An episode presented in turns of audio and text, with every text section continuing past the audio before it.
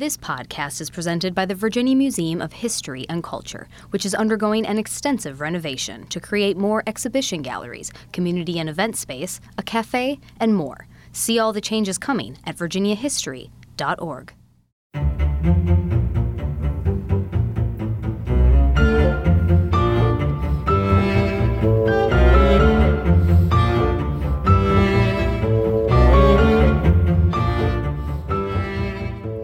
Hello and welcome to episode three of season five of the How We Got Here podcast. Whew, I cannot believe we're on season five. Thank you so much for your support over the last several years, and of course, your downloads and your comments. We are listening. I'm your host, Rachel DePompa. We have two amazing stories from history this week. A ship destined for the Virginia colony is torn apart in the Caribbean in a tale that would inspire the prose of William Shakespeare. And a detailed account of the first major battle of the Civil War that showed all involved this was going to be a while. Okay, let's jump right in. We are turning back the clock on the week of July 19th through the 25th.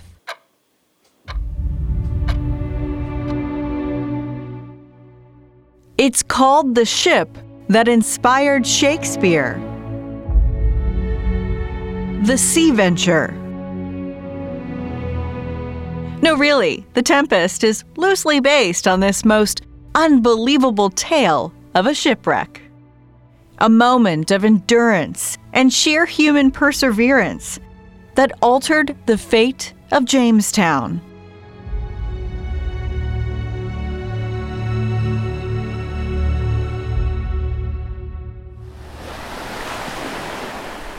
So, when we needed someone to tell us about this perilous passage, we reached out to our friends at the Jamestown Yorktown Foundation. I'm Bly Straube, and I'm Senior Curator for the Jamestown Yorktown Foundation. Bly works at the museum, helping the foundation refresh its exhibits. Her background is in archaeology. Remember from a past episode, totally wanted to be an archaeologist when I was a kid. Didn't happen. I have a PhD from the University of Leicester, England, in archaeology. I've been working in this area on archaeological sites for over 45 years. I can't believe how long, you know, that is now. It's getting longer and longer. I feel you, Bly. I feel you. I've been a journalist for 25 years now, and in my head, 1990 was, oh, about 10 years ago. Seriously, nobody correct me here. It was 10 years ago. As you heard, Bly went to a university in England. That's because her parents were British. Bly was born in Washington, D.C. As I grew up, I felt very British because even though we lived, you know, in Northern Virginia, so I do have dual nationality. British and American. A nice combination when you're studying the beginnings of American history, right? Very much so. My father really got a big kick out of the idea that here I was in Virginia digging up British ancestors, you know? So.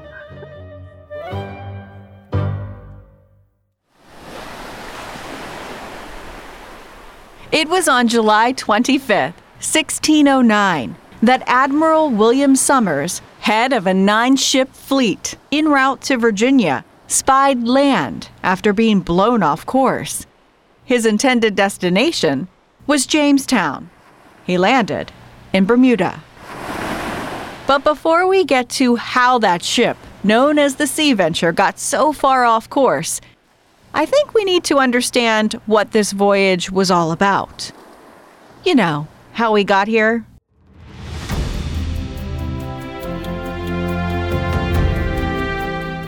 A 300 ton merchant ship called the Sea Venture departed England in June of 1609. The Sea Venture was the flagship, so that's the main ship leading this fleet of nine ships. There were actually two pinnaces, which are smaller ships, and then seven larger ships. The fleet was bringing the largest group of colonists and cargo yet to Jamestown. Unfortunately, it had all the leaders intended to take over at Jamestown aboard. For some reason, they didn't split them up and put them on different ships. We're talking the likes of Christopher Newport. He was the captain. Who was the most renowned navigator, captain of his time for sailing the Atlantic. He knew it like the back of his hand. He had brought some of the first settlers to Jamestown in 1607. Also on board, Sir George Somers, the admiral of the fleet, John Rolfe, Sir Thomas Gates, and William Strachey, the future secretary of the Virginia Company of Jamestown. Remember Strachey. His writings are key to our tale.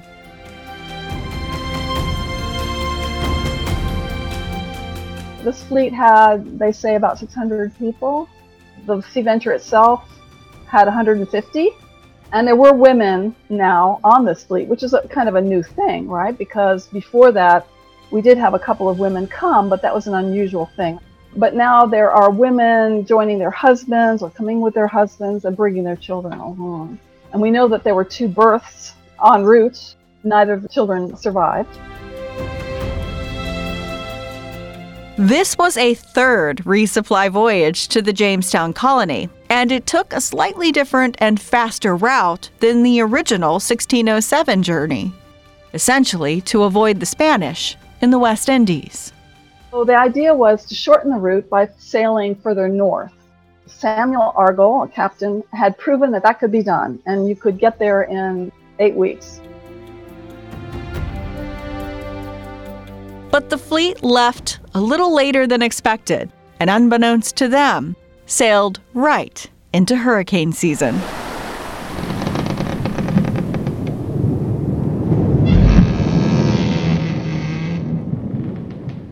The first seven weeks of the voyage were uneventful, but what lie ahead?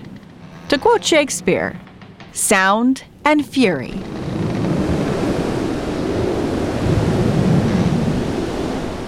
Only a week out from what is now Virginia, the fleet barreled into a tempest.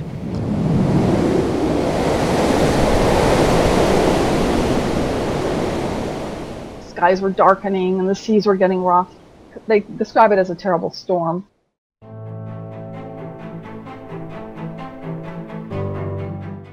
The seas were overwhelming the ship. The ship itself was flooding they say that there was water in the hold five feet over their ballast. The ship was coming, popping apart at the seams. That's the scary thing. So men were going down into the hold by candlelight looking for the leaks. Uh, at one point, they say they, they broke up open a barrel of beef and stuck the meat in the hole to stop it up and they had men working around the clock for I think they say four days and three nights, pumping the water out of the out of the ship. They had to do it constantly, or bailing with with barrels to try to keep the ship afloat. It must have been just terrifying, especially for the women and children who were probably below decks for their own safety, but then the water is rising beneath them. Anyone else having this Titanic visual? You know, from the movie James Cameron. I know. I mean, they're brave to take the trip anyway. It must have been a horrible thing because the ships were not made for passengers, basically. you know, they were uncomfortable, no privacy. One small ship is lost in the storm. Seven others in the fleet made it to Jamestown in terrible shape. One limped in with a broken mast the Sea Venture got separated. Completely blown off course, it struggled just to stay afloat. They're floundering around. They think they're going to die. They actually say things like, "As we're pumping, we see all the bread coming out through the pump. So, so the leak must be down in our our bread room." At this point, they believed they are doomed. So, what do you do? Find a stash of alcohol, of course. They bring that up and they just say, you know, we're going to die anyway. Let's just toast each other and, you know, consign our fates to the Almighty. So they start drinking it. William Strachey actually wrote about this moment, and a few years later, it shows up in Shakespeare's The Tempest, one of many connections to the play that have been made throughout history. Back to our story. After pretty much giving up, with no hope of finding the other ships in the fleet, unsure of their own survival, Sir George Somers, the admiral of the Sea Venture, spies land in the distance. They're still a little ways out from land. They're not able to get close enough, actually put everybody off onto land. They're about half a mile away. I actually went to Bermuda and was taken out by boat to go over the shipwreck site. I think that Christopher Newport was probably at the helm, and it's he who managed to wedge the ship, they say between two rocks, but it may have been sort of the coral ring that surrounds the island. So he was able to keep the ship upright through that maneuver.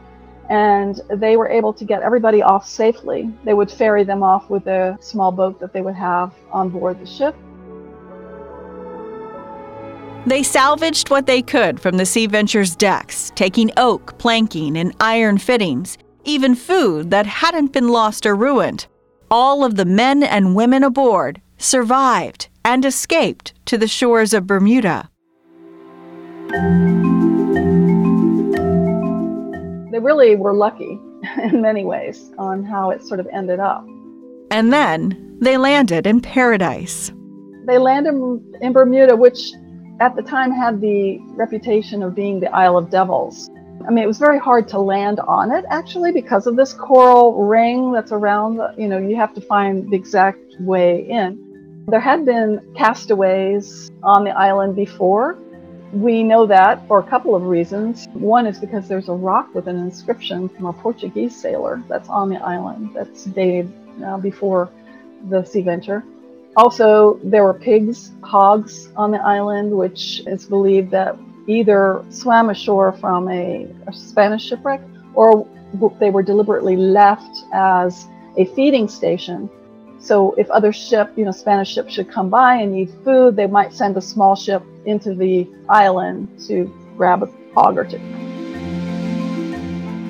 Bermuda was known as the Isle of Devils because it was so difficult to land on, but also because it was home to a bird known as the cahow.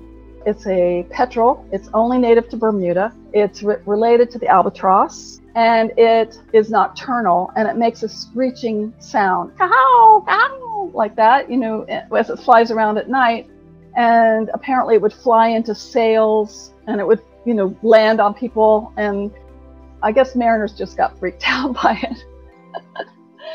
Dear God, we've gone from Titanic to Hitchcock's The Birds. Caw, caw. I can't deal.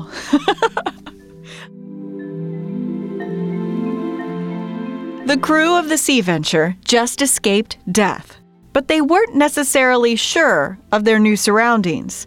So they're a little a little skeptical when they kind of realize where they are. and I'm sure they thought they were so bad off, you know, with the shipwreck. But actually, everyone who made it to Jamestown ended up starving. I mean, really, they ended up with the best of all worlds by this terrible storm. To tell us what happened next, we have two eyewitness accounts and writings passed down through history. The one we'll focus on is from William Strachey. He traveled in theatrical circles. He was very articulate. Once safely on the island, the crew and passengers build cabins out of palmetto branches. They find lots of food in the palmetto trees. There are berries and all kinds of things that they can eat besides the hogs and the birds that I mentioned, the cahows. Since they are nocturnal during the day, they're nesting. Very easy prey. They actually said that they could stand with their arms outstretched and just make the sound, cahow, cahow, you know, just yell. And the birds would come. They were so curious as to what was going on. And then they could choose, you know, which one to pick to eat. They were so easy to catch that uh, they actually were thought to have gone extinct. When Bermuda became a colony a few years later, people were still hunting any cahow they found, and finally the governor had to pass a law that no more cahow should be killed because they were disappearing. They thought they were extinct until the 1950s. when a couple of a breeding pair of cahow were found on some of the outer coral reefs of Bermuda, and they were brought into Nonsuch Island, which is in St. George's Harbor, which has become a refuge for indigenous species. For the survivors of the shipwreck, the following nine months were a second chance. They prayed for survival and rescue. Bermuda provided the crew and passengers with plenty of food from its plants and animals. They would forage, fish, hunt. There were numerous near mutinies, but Thomas Gates and George Somers prevented any real chaos. They're very fortunate in that they have a shipwright along with them. His last name is Frobisher. And they have a handful of carpenters. So, under the direction of Somers, they build two smaller ships to try to get off the island and get to Jamestown. They name them the Patience and the Deliverance. They're using planking from the ship that they were able to salvage, as well as the uh, trees on Bermuda, they say are cedars, which they say is not such good wood. It's not the best, but it served its purpose. In the meantime, one of the guys, his name is Henry Ravens, volunteers to go ahead on a smaller boat and try to get to Jamestown and tell them that they're in need of help. So he leaves with a group of seven individuals. They are never heard from again. Later, the crew of the Sea Venture will learn from the paramount chief Powhatan that this group did actually get to the colony, but was killed by the Native Americans when they came ashore. After waiting two months for this group to come back, the crew and passengers of the former Sea Venture decided it was time to try and make a go of it, using patience and hoping for deliverance. They load everybody aboard these two ships Strachey remarks that they prepared food for just for the voyage. They didn't expect what they actually found at Jamestown. So they prepared birds, the cahow, turtles. They feasted on sea turtles, huge sea turtles, fish, and ballasted their ships with Bermuda limestone. They say it's the best ballast of its sort. It was May 10th, 1610. They set sail to Jamestown. except for two people who decided to stay on the island. And They had decided this is a much better place. They'd heard rumors before they had left, you know, about how terrible things were at Jamestown. We know that there were two individuals who went off into the woods to live.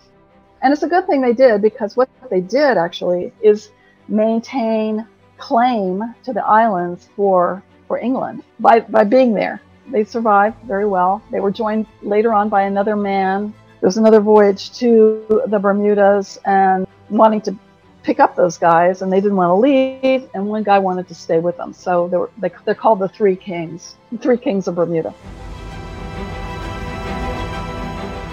Meanwhile, 10 days after they set sail, the Deliverance and the Patience enter the Chesapeake Bay and creep towards Jamestown. Nearly a year after leaving England, imagine the relief and elation they must have felt. It soon gave way to horror and despair.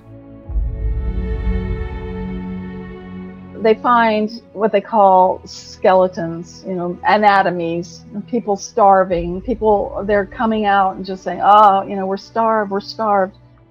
The fort is in horrible mess the front gates are off its hinges. Individuals have burned houses. It's awful. And there are accounts of cannibalism that historians have discounted in the past because there had been no physical evidence of that. But during an archaeological dig at James Fort, Bly and others actually found evidence of cannibalism. And you know we're taking you down this how we got here rabbit hole. I have to say, it's one of our more gruesome. Fair warning. A 14 year old girl who was processed for food. All that was found was her skull and a piece of her leg, her tibia. She was found in a what we call a trash pit. So this is a pit that the colonists would dig to discard food waste, you know, especially if there are animals about. You don't want to attract wild animals, so you bury your, your trash and cover it up with dirt. These pieces of this young girl were found just thrown away with all their other trash. She wasn't in a in a grave.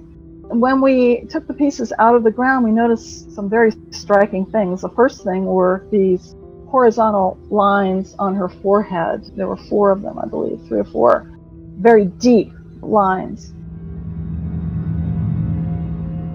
We decided we better get the forensic anthropologist Douglas Owsley from the Smithsonian Institution involved. Because at first, they weren't sure if this was evidence of a murder. Several months, he studied the remains and he found all kinds of scrape marks on her chin and the inside and outside and the back of her head there was the point of impact. So the way he described it was that somebody tried to process her for food. Now we don't think she was killed to, to be eaten. We believe that she was dead. You know she had died. And they very quickly you have to uh, get to the brain first because that goes bad very quickly, but it's full of nutrients. So, what they were trying to do is get to that. They had tried with the head chopping, and I think looking at this girl's face, someone lost, you know, lost it and just couldn't do it. Flipped her over, hit her on the back of the head, which did cause the skull to crack open. And then the rest of her you know, skin would have been scraped off with a knife. They could tell from this analysis that she was from the southern coast of England. We could tell that she had eaten a lot of meat during her lifetime, which normally you would think, oh, that means she was upper status person. But we did a, a lead test on her, and she had very little lead in her bones. Usually, high lead levels do correlate with upper class individuals because they're using pewter, a lot of pewter in their drinking and eating. So, what we think is that she was one of the maid servants who came over with one of these family groupings. Because on that fleet that summer, there weren't women traveling by themselves. The Virginia Company, they wouldn't have paid for the passage. I warned y'all. Let's take a deep breath and get back to Jamestown in late May of 1610.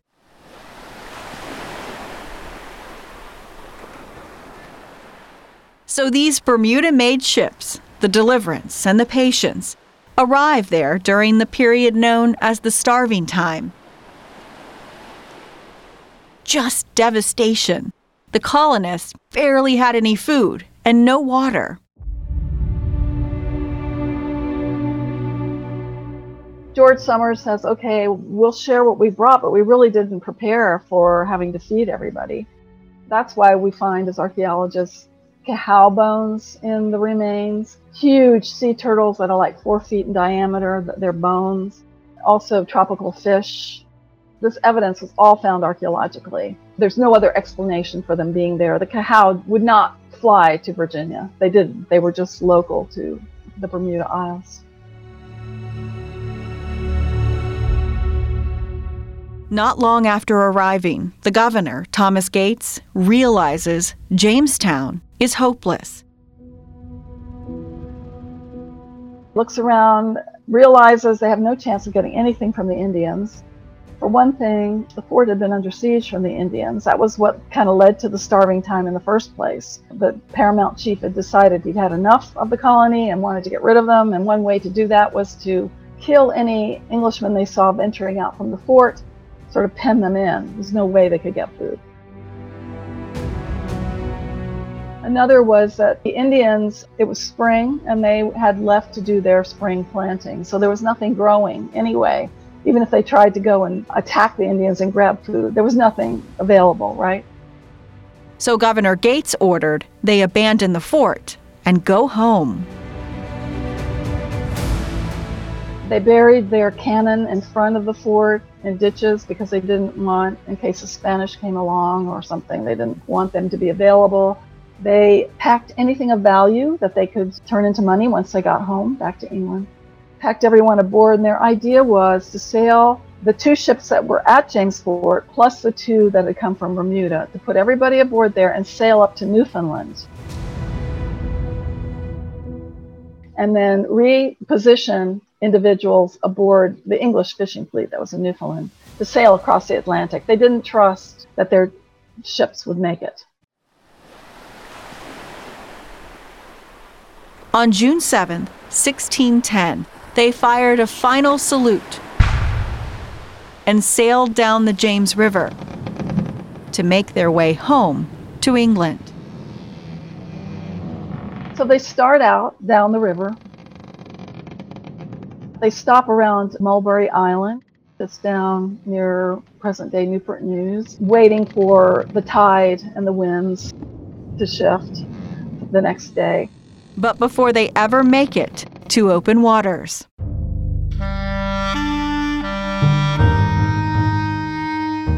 they see a small boat coming up the James River.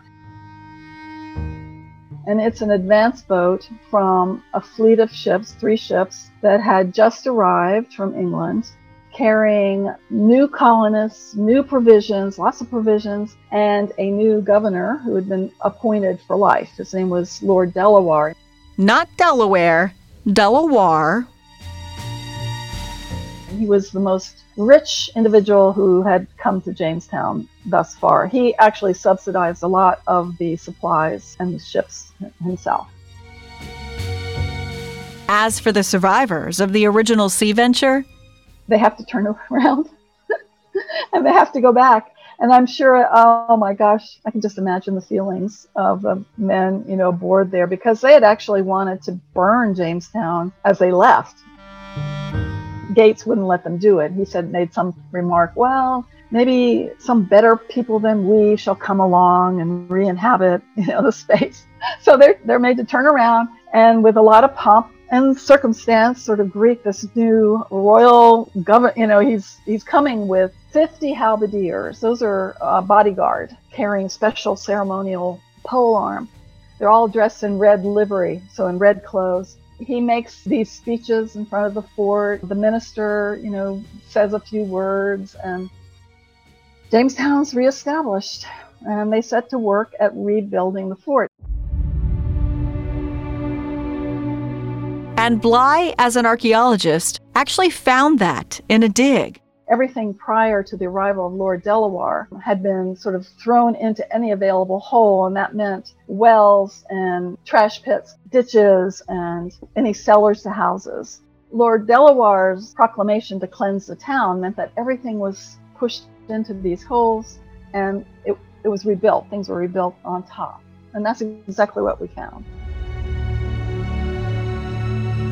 There's also one more important Bermuda find that changed the fate of Jamestown tobacco. That is recorded in George Somers' map of the islands. He actually went all around the island to this wonderful map, and he's got Tobacco Bay listed.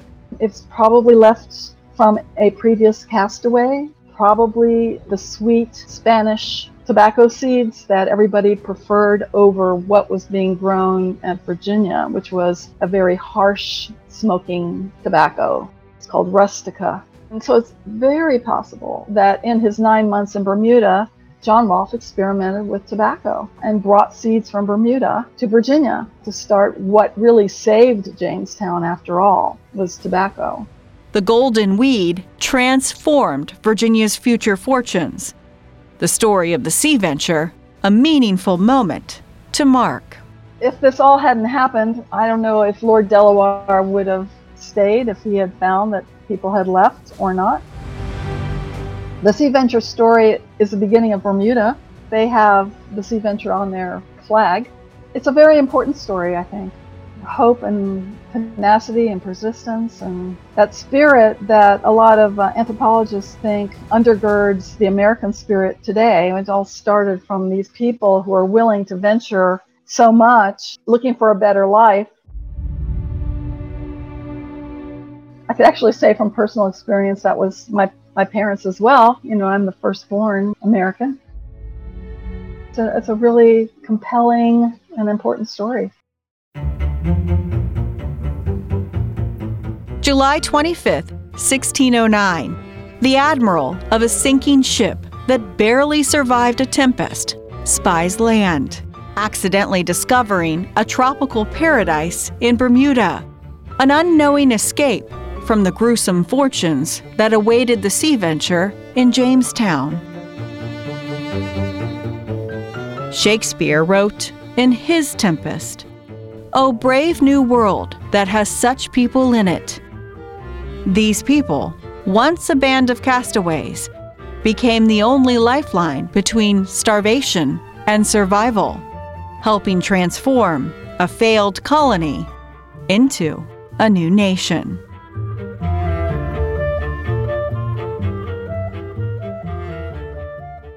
This podcast is sponsored by the Library of Virginia, where collections of more than 129 million items tell the stories of Virginians to nearly 4 million people yearly.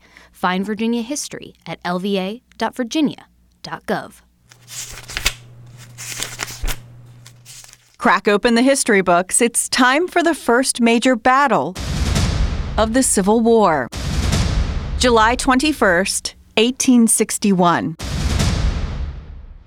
If you're thinking the Battle of Manassas, you are correct. If you called it Bull Run, you are also correct. During the war, certain naming conventions kind of came into play. The Confederate Army generally named battles after local crossroads or towns, hence the Battle of Manassas. Union Army, on the other hand, took to naming battles after significant or local geographic features. So the Battle of Manassas for the Union becomes the Battle of Bull Run, the creek. Whatever name you have for this conflict, it sparked a shocking realization. These were two deeply divided sides, willing to lay down their lives for their legacies. Joining us for this consequential clash is Jim Bailey. I'm the Chief of Interpretation and Visitor Services at Manassas National Battlefield Park. What is your background? Are you a Virginian? I am not a native Virginian, although the Baileys hail from the Shenandoah Valley back into the, uh, the 18th century. But I live up near Baltimore. I got my undergraduate and graduate degrees in American history, uh, specifically the, the Civil War. And that's something I knew that I was always going to do. When I was very young, seven, eight, my father took me everywhere in Virginia, Maryland, and Pennsylvania in the 1980s during the 125th anniversary of the Civil War. So, as a young boy, going to these big battle reenactments and walking through the camps, I could smell the smoke of the fires. I could I could hear the horses whinny and, and hear the artillery and, and, and musketry crackle during uh, during the reenactments. I could touch the, the wool uniforms and feel the heavy weight of the musket. I'll never forget it. As a, as a young boy, history was alive.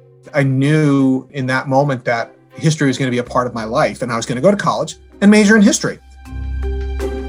Side note here history was also my favorite subject when I was in school, but graduating college with a history degree can be a little daunting.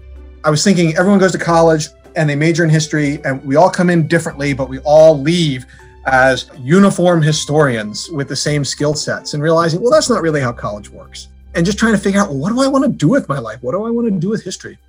In one of my very first history classes, a park ranger came in to talk about volunteering for the National Park Service and working seasonally as a, as a ranger. And so at 18, I said, I'm in, and I never looked back. Jim Bailey's been with the National Park Service for 21 years now. The perfect person to take us on this historic journey 160 years into the past, onto the rolling hills tucked in behind a creek called Bull Run, about halfway between Centreville and Manassas. It was four months after the first shots were fired at Fort Sumter. In 1861, after Fort Sumter, Lincoln issues his call for, for 75,000 volunteers and they begin to arrive in drips and drabs into the capital. And they're put under the command of General Irvin McDowell, a force that will eventually number around 35,000. And you're taking people that arrive in uniform, or I should say, some arrive in uniform, uh, fully equipped, others do not. By late June, early July, you know, they're uniformed, they're equipped, they look like an army, but they're not really a few months ago, these were farmers and shopkeepers. How well would we do if we suddenly did a, a crash course with the Marines and then were expected to go fight? It takes time to develop the Union Army under McDowell. So that's why you go from April to May to June, and then here we are in mid July. Across the way, the Confederates are doing the exact same thing in Manassas turning farmers into fighters. Building up an army. And if you're wondering why the first major land battle comes to a head in Manassas, it's pretty simple. They can look at a map and they can draw a straight line from Washington, D.C. to the new capital of the Confederate States of America in Richmond. Clearly, the, the strategy of the North would be to take the Confederate capital and to advance on as straight a line as possible. Manassas is in the way. Manassas is also a critical rail juncture. If you're the Confederate Army, you've got to worry about defending Northern Virginia. You've got to worry about throwing troops out in the Shenandoah Valley. There are multiple ways that the Union Army can come into Virginia. So you got to cover all your bases, right? But you want to be in a situation where you can rapidly unite those various pieces if you know that there's one major invasion coming. General Pierre Gustave Toutant Beauregard, I love his name, PGT Beauregard, he's at Manassas, and, and General Joseph Johnston is out in the Shenandoah Valley. And they know that they can use this junction at Manassas to shuttle troops either east or, or west, but most likely east. So when McDowell finally starts to move his Union army towards Manassas, Beauregard takes note. Hey, to get to Manassas, you got to cross Bull Run, which is this winding, meandering creek. It's a great place to cool off on a hot summer day, but it has a really steep and fairly tall in spots southern bank. So it's a great defensive position. And there are very few major crossings, lots of little crossings where, you know, if you want to move your herd of cattle across or something like that, great. But if you're trying to move an entire army, somewhat difficult. So it's easy for Beauregard and the Confederate Army to fortify all these spots. By July 18th, the Confederates are ready for wherever McDowell and the Union Army try to cross Bull Run. And McDowell's not exactly ready to go to battle. Nobody is. But he pushes ahead anyway.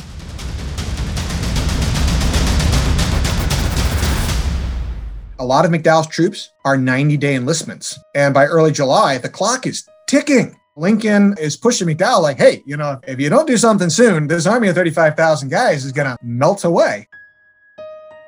And McDowell pushes back and be like, my guys are green, you know, they're, they're amateurs. And Winfield Scott said to him, you know, you are green, it is true, but they are green also.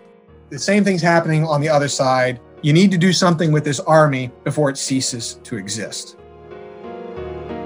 And in fact, on the eve of battle, 4th Pennsylvania Infantry and a New York artillery battle that say, hey, it's July 20th, our enlistments are up, we're out, peace, and they leave. so they missed the Battle of Manassas by one day. There's tremendous pressure from Washington. President Abraham Lincoln wants this rebellion squashed quickly.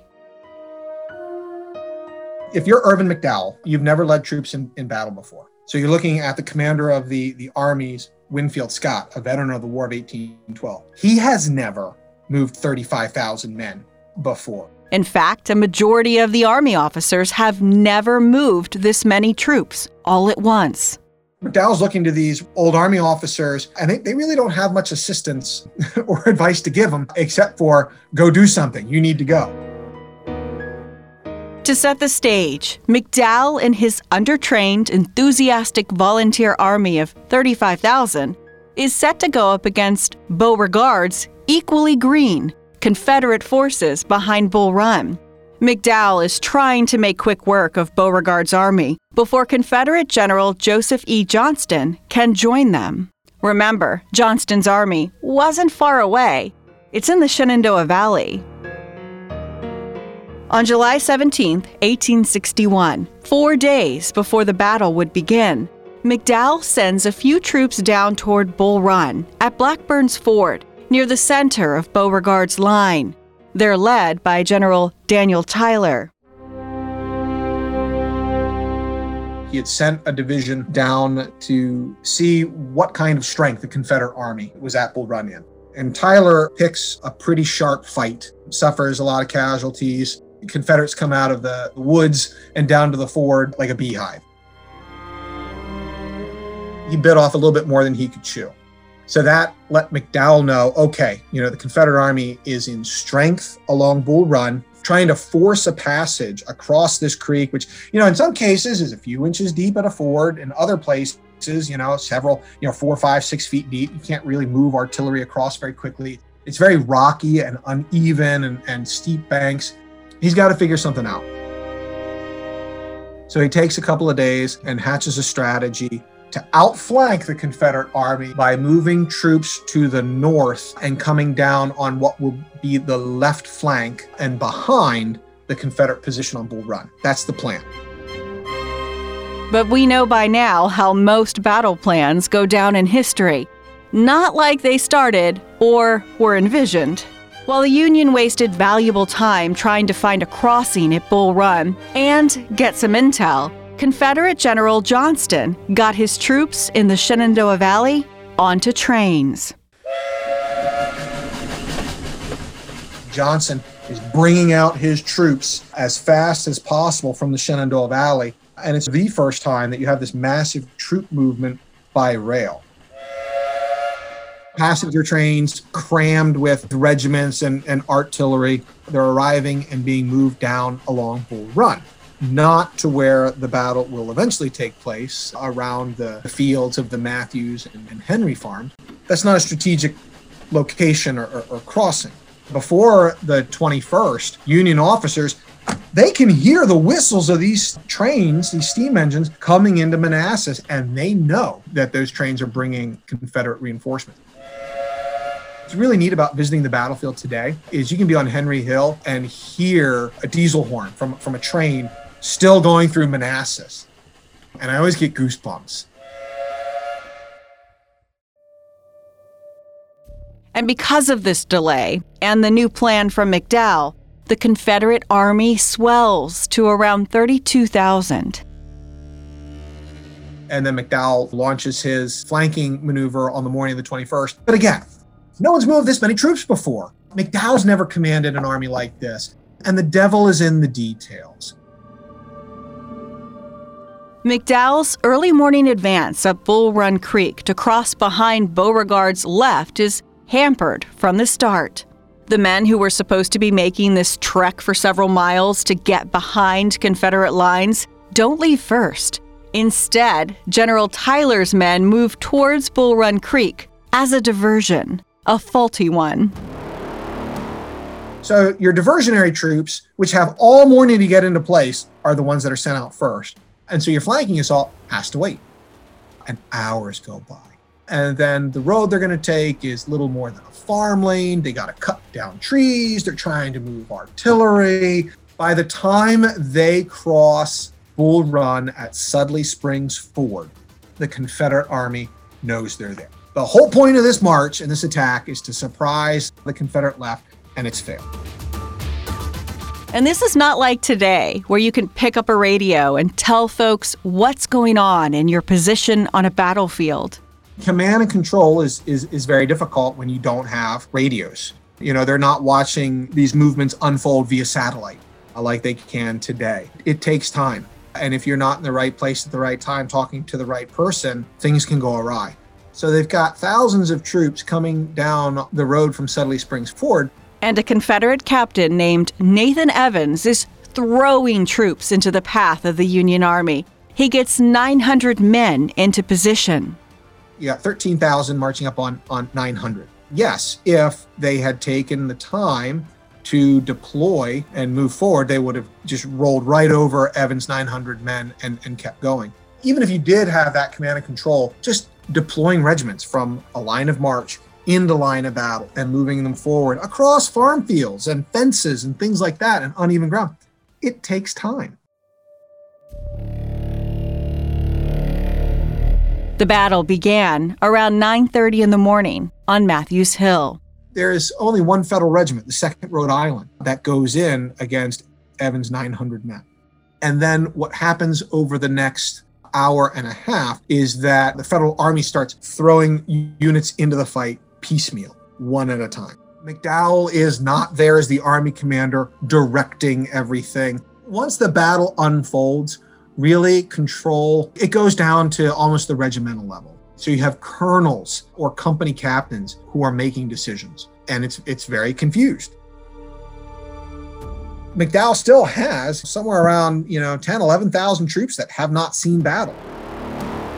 They're still fresh, but again, they start moving forward piecemeal down to the Warrenton Turnpike. There's a sharp firefight around the Robinson farm and around Young's Branch which was a calf deep stream, and Confederate soldiers plunge into it and they use the, the stream bank as a breastwork. So there's there's fighting around that stream and the Robinson house for another hour or so. The Federals do have the upper hand throughout much of the morning, and they drive Confederate forces back. You know, if you're General McDowell, what does victory look like? What is the definition of victory? This is the first major battle. Did we win the battle because we caused the, the Confederate force on Matthews Hill to, to leave? Is that the end of the war? I mean, he's riding up and down the line when the, when the fighting on Matthews Hill ends, shouting victory, victory, and everyone's cheering. And then they look across to Henry Hill and they see more Confederates and more guns, and they start to realize, huh, maybe this isn't going to be as easy as we thought. What Matthews Hill did was buy General Beauregard and General Johnston on the Confederate side time to start rushing troops up from Manassas. So these retreating Confederates, they rallied on an open hilltop near the home of the widow Judith Henry. That's when a brigade of Virginia regiments, led by General Thomas Jackson, assembled. Jackson forms the scattered Confederate artillery into a formidable line on the eastern slope of the hill. At two o'clock on the afternoon of July 21st, McDowell realizes that the battle is not over. That while he may not be sure what victory is, this is not it. There's still fighting to be done. He can see some cannon up on Henry Hill. He's not sure how many Confederate troops might be there. And he decides on ordering two batteries of artillery to Henry Hill to start firing at the Confederate artillery and, and, and basically to see what happens. But when they start firing, it happens right next to Henry House, and Judith Henry is still inside. She's 85 years old. She was born in 1776. So, this woman who was born the year the nation was birthed is present on the field of battle in the year of the nation's dissolution. And Confederate sharpshooters had taken over her home. And so they start firing on the Union artillerymen. And the Union artillerymen, they don't know that there are any civilians in the home. So they wheel their guns and just start blasting the home. One of the, the shells that, that burst in the house mortally wounds Judith Henry in three places. So she will linger until nightfall when she will, will die as uh, the only civilian to be killed in the battle. Which is just it's just crazy to think about. One morning you're you're in your home, and the next minute this major battle just unfolds uh, all around you. I can't I can't even imagine. Just astounding. And in case you were wondering, Judith supported the Confederate cause. She's a Virginian. She did own slaves. She wasn't outside of her house waving a Union flag and, and, and taunting General Jackson. You know, her family had tried to get her moved when the battle began, but due to her age and she was fighting disease, she was in a lot of pain, and she basically convinced them to take her back to the house. Jackson's men hold firm on Henry Hill. It's out of the ashes of this fighting that Jackson's legendary nickname is born. It's said that Confederate General Bernard Bee encourages his own brigade to rally with Jackson, who he declares is standing like a stone wall. Some would say that after the fight on Matthews Hill, as General Bernard Bee's troops have broken and are moving to the rear, that Bee points up at Jackson and says, There stands Jackson like a stone wall, rally behind the Virginians. There's debate about exactly what was shouted, and Confederate General Bee took the meaning of his words to the grave. He was killed in action. But from that moment, Jackson is known as Stonewall. He's a hard fighter. Whenever the dirty work needs to be done, the Stonewall Brigade, as it will become known, is who you want to have. It's around four in the afternoon, and after hours of the battle, sort of looking like a seesaw, where both sides are making headway, then falling back or losing position, the Confederates are starting to pull ahead. It's not looking good. McDowell is running out of troops. By 4 p.m., he's only got about 5,000 fresh men left. And he directs them into the fight. But instead of going to Henry Hill, they move on an adjacent ridge known as Chinn Ridge.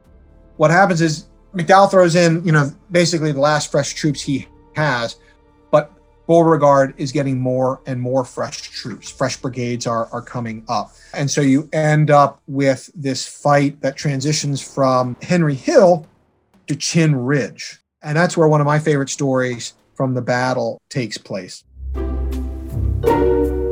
Some Confederate troops that have been on the march all day, they're tired, they're hungry, they haven't had a chance to stop and eat.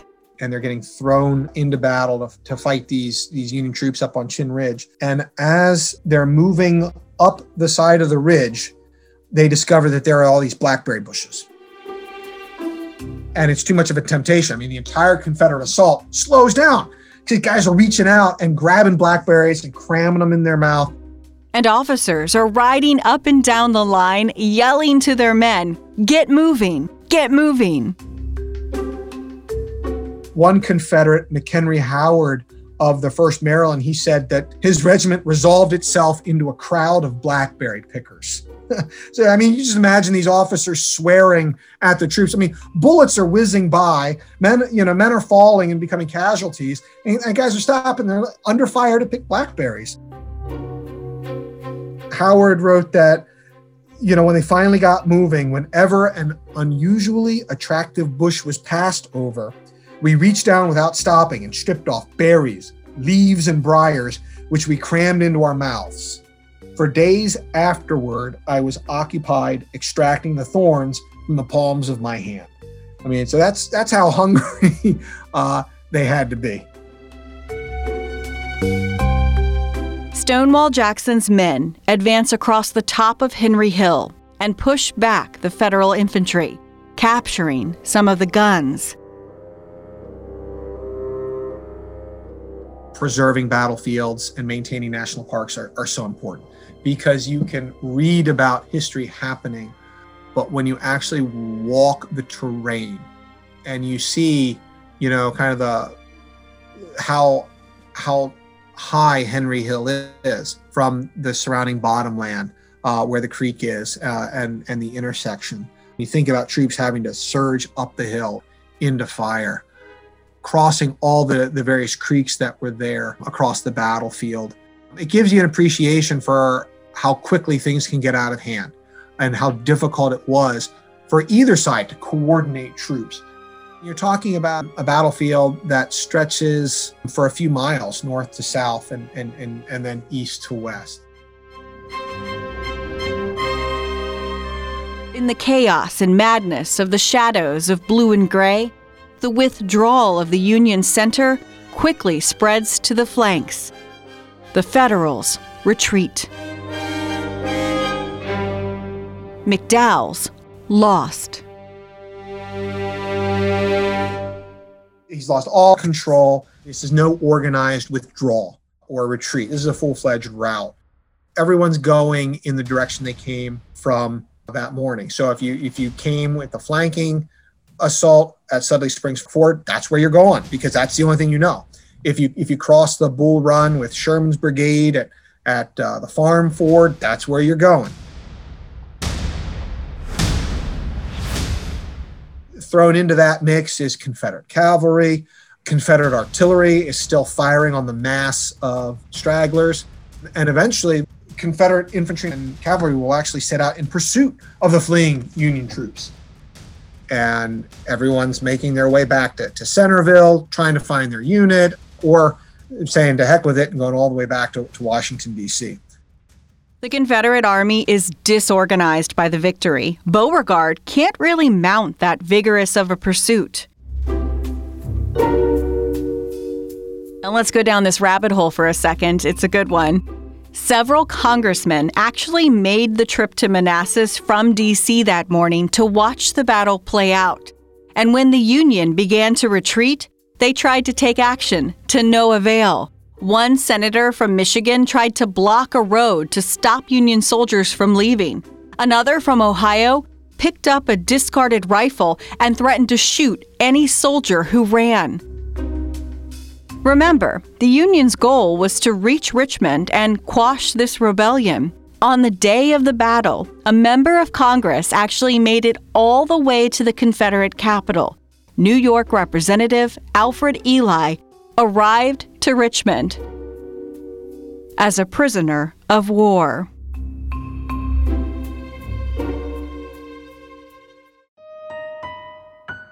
The smells of burnt gunpowder, blood, and death filled the battlefield. In the end, there were nearly 5,000 casualties. These are the largest armies that have moved into battle in American history. Close to 5,000 casualties, which is just horrifying and shocking to both the North and the South at the time, and, and yet would be dwarfed by later battles for the South, you know, yeah, the, the victory affirms their national identity and morale skyrockets. In the North, depression is going to set in, frustration, a lot of finger pointing, but it also prompted reflection on everything that the war was about and that the war threatened. By July 22nd, the next day, the remains of the shattered Union Army reached the safety of Washington, D.C. McDowell is later relieved of his command, replaced by Union Army General George McClellan. For both sides, this was a horrifying moment and a realization of how long this war is going to be. Americans fighting Americans. To capture the sentiments of the time, Jim Bailey brought out a letter that was written seven days before the battle on July 14, 1861. It was penned by Major Sullivan Ballou from the 2nd Rhode Island. It was written to his wife. And he said, I have no misgivings about or lack of confidence in the cause in which I am engaged, and my courage does not halt or falter. I know how strongly American civilization now leans upon the triumph of government, and how great a debt we owe to those who went before us through the blood and suffering of the revolution. And I am willing, perfectly willing, to lay down all my joys in this life to help maintain this government and to pay that debt. Powerful stuff. And what's amazing about Sullivan's letter is that he's writing to his wife his feelings about the cause in which he is engaged. He struggles at times. I cannot describe to you my feelings on this calm summer night when 2,000 men are sleeping around me, many of them enjoying the last, perhaps, before that of death. And I, suspicious that death is creeping behind me with his fatal dart, am communing with God, my country, and thee. So Sullivan had a premonition that he was not going to survive the battle. I mean, can you imagine? He's, he's trying to write what he believes is going to be his last letter to his wife and his family, trying to explain and justify why he's left them and enlisted. Does he make it out of the battle? He does not. He is mortally wounded with the fighting on Matthews Hill. His regiment, the 2nd Rhode Island, was the first regiment to engage at Manassas on the morning of July 21st. I think one of the most powerful passages for me, having young children myself, having boys, Sullivan Ballou had two little boys, William and Edgar. He closed his letter by talking about the next generation at the end of the day, this is what this is all about, right? What kind of nation is he fighting for and bequeathing to his children? And he says, As for my little boys, they will grow as I have done and never know a father's love and care. Little Willie is too young to remember me long, and my blue eyed Edgar will keep my frolics with him among the dimmest memories of his childhood.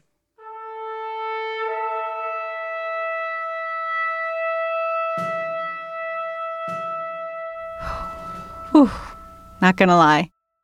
That letter got me good. Hits home.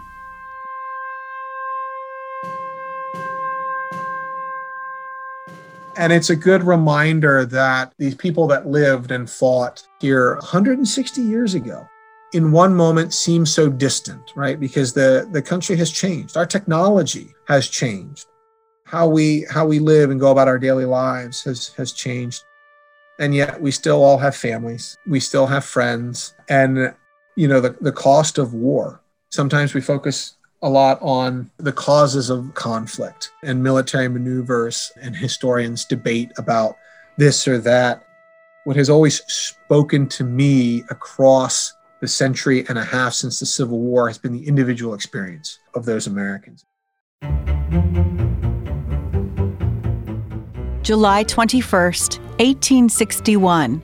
Young men who were farmers and shopkeepers just four months earlier pick up muskets and charge up and down the hilly slopes of a Virginia battlefield across the meandering waters of Bull Run. A back and forth clash of blue and gray that would return to this very battlefield 13 months later the First Battle of Manassas, creating a legend likened to a stone wall, foreshadowing the ferocious four years of fighting for the soul of a nation that would follow.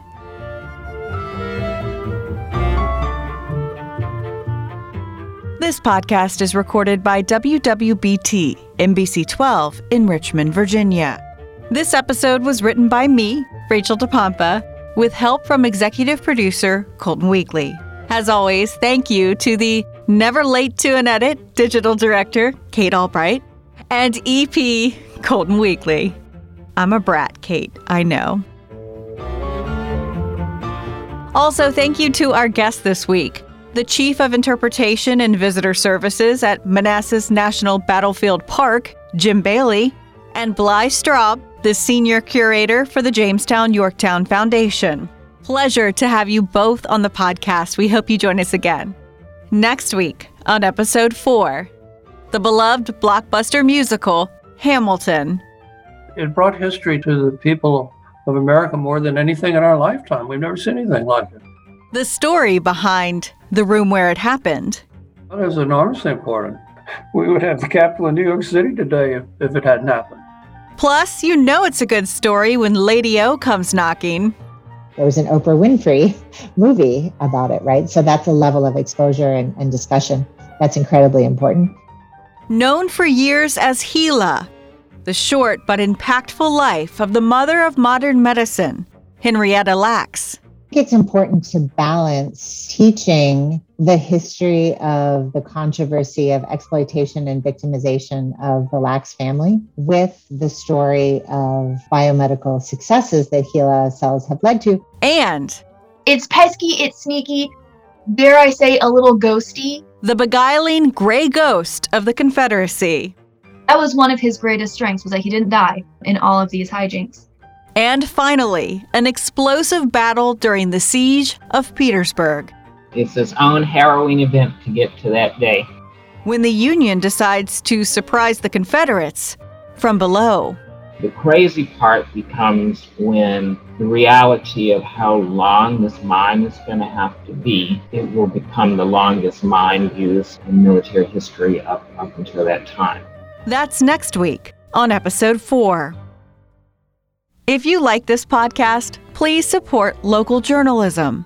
You can find stories like these from a little more recent history at NBC12.com. And if you don't mind and you use Apple Podcasts, rate and review us. It really does help others find us. We have an Instagram account, How We Got Here VA. Follow us. If you have any questions or ideas, email us at howwegothere at NBC12.com. We'll be back in your life next Monday.